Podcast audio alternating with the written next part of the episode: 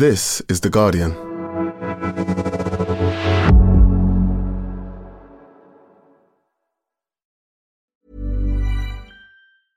Ryan Reynolds here from Mint Mobile. With the price of just about everything going up during inflation, we thought we'd bring our prices down. So to help us, we brought in a reverse auctioneer, which is apparently a thing. Mint Mobile Unlimited Premium Wireless. How to get 30, 30, how to get 30, how to get 20, 20, 20, how to get 20, 20, how to get 15, 15, 15, 15, just $15 a month? Sold! Give it a try at mintmobile.com/switch. $45 up front for 3 months plus taxes and fees. Promo rate for new customers for limited time. Unlimited more than 40 gigabytes per month. Slows full terms at mintmobile.com. Looking for your next great podcast? We live in unprecedented times. To make sense of it, what if you could learn from some of the most influential people on the planet? The podcast Tools and Weapons is hosted by Microsoft's Vice Chair and President Brad Smith. Every week, he has a candid conversation with guests, including prime ministers and Pulitzer Prize-winning journalists. The latest episode features Bayer CEO Bill Anderson. Though most of us know Bayer for pharmaceuticals, they're also focused on crop science. They're putting digital tools in the hands of farmers to get the most out of every acre. Listen to Tools and Weapons with Brad Smith, wherever you get your podcasts.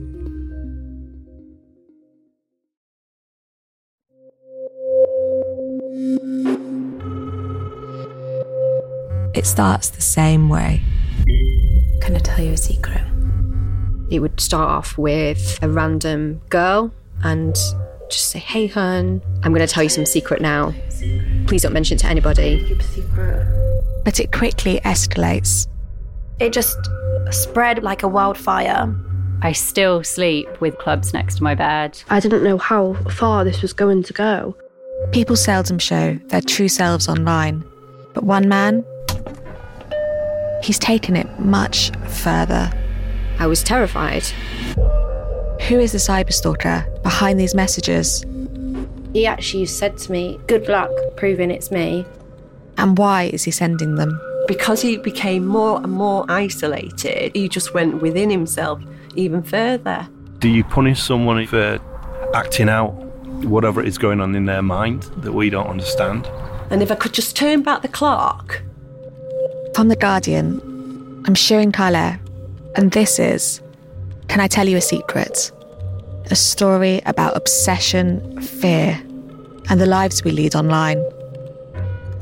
Search for Can I Tell You a Secret wherever you get your podcasts and subscribe now.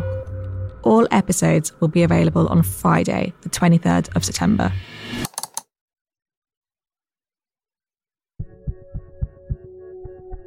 Over the past week, much of the world has been transfixed on events following the death of the Queen and the accession of King Charles III.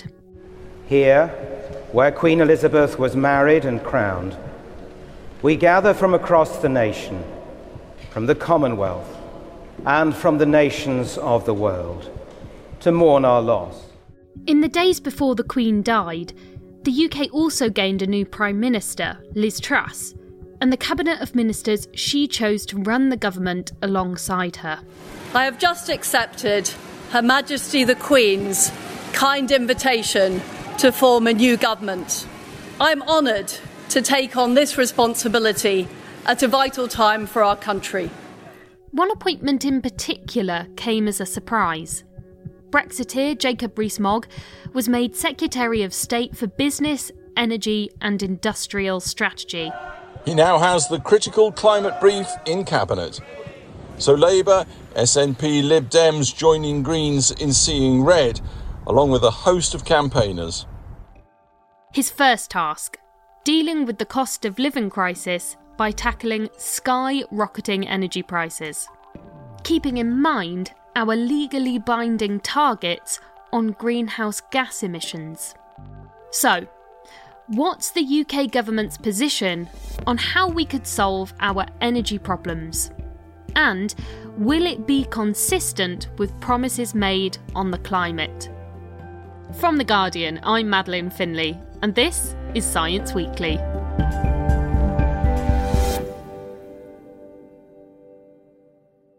Fiona Harvey, as The Guardian's environment correspondent, you've been doing analysis of the UK's new Prime Minister, Liz Truss, and her government, and they've got some seriously daunting challenges ahead, including the energy and cost of living crises. And one of the people Liz Truss put in charge of helping to solve these problems was MP Jacob Rees-Mogg as Secretary of State for Business and Energy. When you heard that he would be taking on that role, what went through your mind?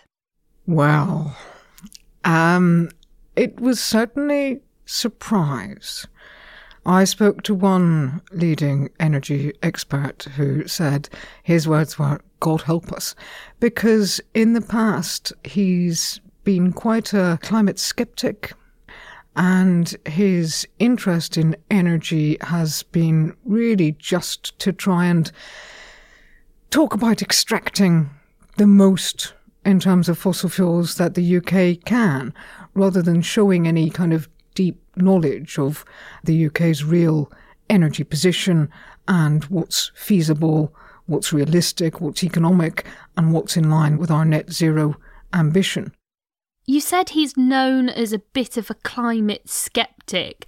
What has his attitude been to green policies and the environment up until now? He's not been a great supporter of net zero, we can say that. And he has in the past, he's cast doubt on climate science, on humanity's ability to tackle the climate crisis through reducing greenhouse gas emissions. He's been quite against renewable energy. And of course, famously, he said that we need to squeeze every last cubic inch of gas out of the North Sea, which is just not going to help solve the energy crisis that we're in. It's not going to help to solve the energy crisis in the future either, and it's certainly not going to help with the climate crisis. We must have energy independence and become a net exporter of energy by 2040. We cannot be held captive by volatile global markets or malevolent states. We must tackle the root causes of problems in our energy market by boosting domestic supply.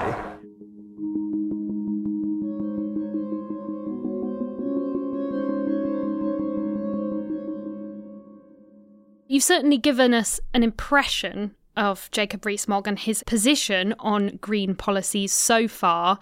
Since being put into this role of Secretary of State for Business and Energy, he's announced several different measures to tackle what he called a broken energy system here in the UK, starting with a favourite topic of yours, Fiona, fracking. What did he announce there?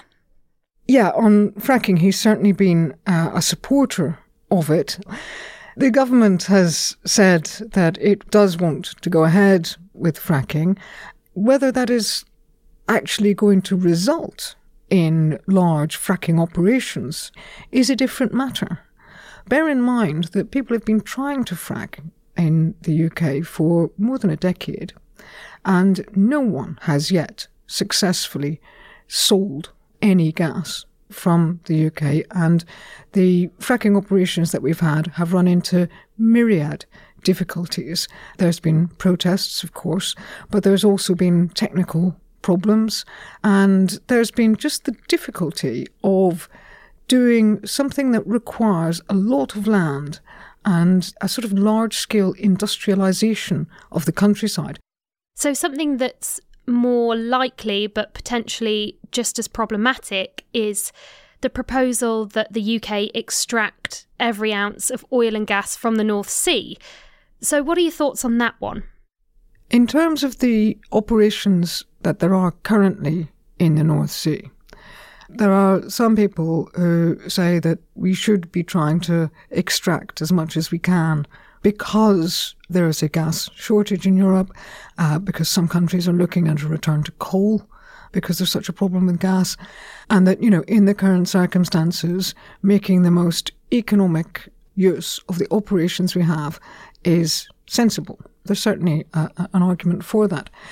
When it comes to new operations, new wells on new sites, that's a completely different issue, because if you start exploring a new site now, you will not be producing any gas from that for probably at least 10 years, possibly much longer. At that point, we get into really serious trouble because we need to reduce greenhouse gas emissions by about half between now and the end of the decade. And then by 2050, we need to be at net zero. So we need to be not producing oil and gas. Therefore, I'm also announcing that we're lifting the moratorium on fracking, that we will extract every ounce of oil and gas from the North Sea, and we will push ahead with green schemes as well to ensure that we have energy, stability and independence. Well, I think that takes us on to renewables, because in a video Jacob Rees-Mogg published outlining his plans, he did also say that they would push ahead with green schemes as well to ensure energy stability and independence. And he said that he's committed to a green industrial revolution, but to get there we need oil and gas. For me, this was all a bit of a mixed message. I'm interested in what you think this shows about his real commitment to renewables. Is there a real commitment to renewables from this government? That is a moot question. Offshore wind is relatively unproblematic, and the price of offshore wind has plummeted. Onshore wind is even cheaper because it's easier, and it's the most economic way of producing energy in the UK at the moment, with gas prices the way they are. And most people are in favour. Even if you say, yeah, we're going to put them up next to your house, people say, yeah, that's fine. And Tory voters like them too. And yet somehow we seem to have a Tory party that is stuck in the past from about 20 years ago. So we have these planning restrictions on onshore wind turbines, and every sign is that those regulations will be kept. They could even be strengthened. And what about solar? Do they have a position on that? Well, Liz Truss was very down on solar during the leadership campaign, even though solar is actually very economic as well. There's also huge potential for solar power for consumers. People want to put these things on their roofs, and it's quite difficult at the moment to get them because there's so many people who want to have them installed. We don't actually have the capacity. We don't have the number of installers that we need. And we also have warehouses all over the place because so many people buy things over the internet now. And these warehouses have got acres of roofs that could be covered in solar panels. And one of the problems there is that the electricity grid is not set up to take all that power. So we need a government that will take away the barriers to solar use, but I see little sign of that happening. What really matters is that people should be able to heat their homes at an affordable level, and that this is going to be heavily dependent on gas for years to come, that 2050 is still quite a long time away. It doesn't change the long-term ambition, that's fine. But in the meantime, let's do it for ourselves. Let's make sure we have energy security. And whilst we're thinking about it, food security is going to be pretty important too.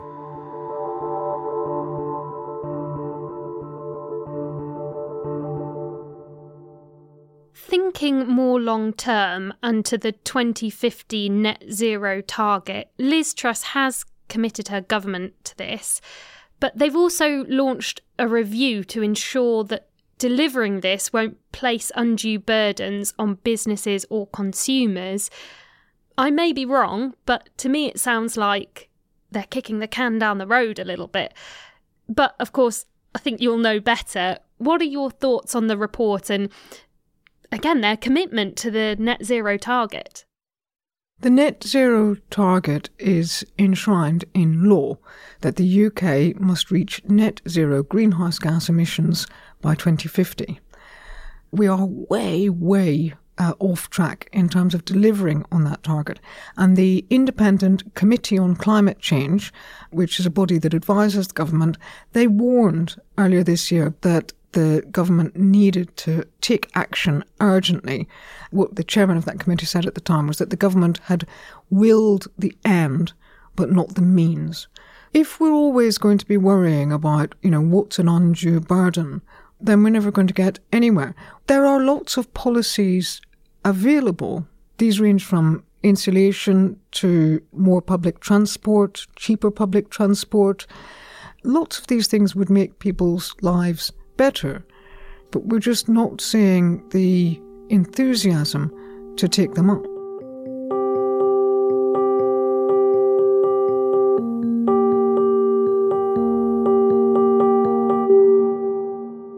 Fiona, if we're not holding our breath for Jacob Rees-Mogg, is there anyone who could sway things back towards a more positive path when it comes to government policy on energy and the environment?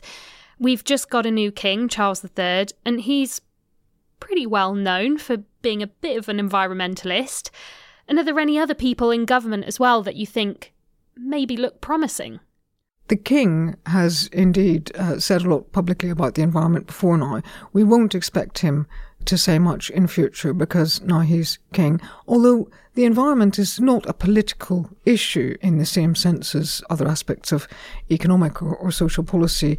The environment is about the facts of the natural world and the laws of physics and chemistry. I think the biggest influence on Liz Truss is likely to be reality. Liz Truss has taken office based on the votes of a tiny number of people who are members of the Conservative Party. I think there are about 160,000 people who are eligible to vote for that. At some point, she's going to have to face the real electorate. And we know from poll after poll that people do care about the climate and the environment. People do want to see action. And we know that people do understand the argument that taking action to bring down emissions can also help to reduce the cost of living. This is what voters want. So I think that is going to be the collision with reality that Liz Truss will have, and that will come sooner or later. Well, I will be hoping for sooner rather than later. Fiona, thank you very much. Thank you. Thanks again to Fiona Harvey. You can find all her reporting at theguardian.com. Hopefully you caught the trailer at the start of this episode, but if not, I just want to let you know about a 6-part Guardian podcast, Can I Tell You a Secret?, about a cyberstalker who wreaked havoc online and why he did it.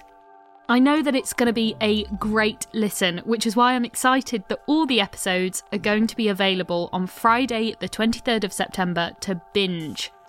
Subscribe to Can I Tell You a Secret wherever you get your podcasts. And if this episode really piqued your curiosity, then I'd recommend the 3-week online Guardian Masterclass focused on the climate crisis, which is starting on Monday, the 3rd of October. You'll get to hear more from our journalists, including Fiona Harvey, as well as activists and scientific experts. Find out more and book your place online at theguardian.com/climate-masterclass. That's theguardian.com/climate-masterclass. And that's it for today. The producers were me, Madeline Finley, and Rachel Porter. The sound design was by Rudy Zagadlo, and the executive producer was Max Sanderson. We'll be back on Thursday. See you then.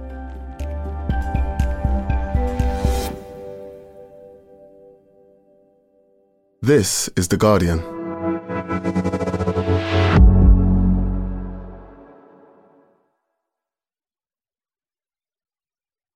Looking for your next great podcast? We live in unprecedented times. To make sense of it, what if you could learn from some of the most influential people on the planet? The podcast Tools and Weapons is hosted by Microsoft's Vice Chair and President Brad Smith. Every week, he has a candid conversation with guests, including prime ministers and Pulitzer Prize-winning journalists.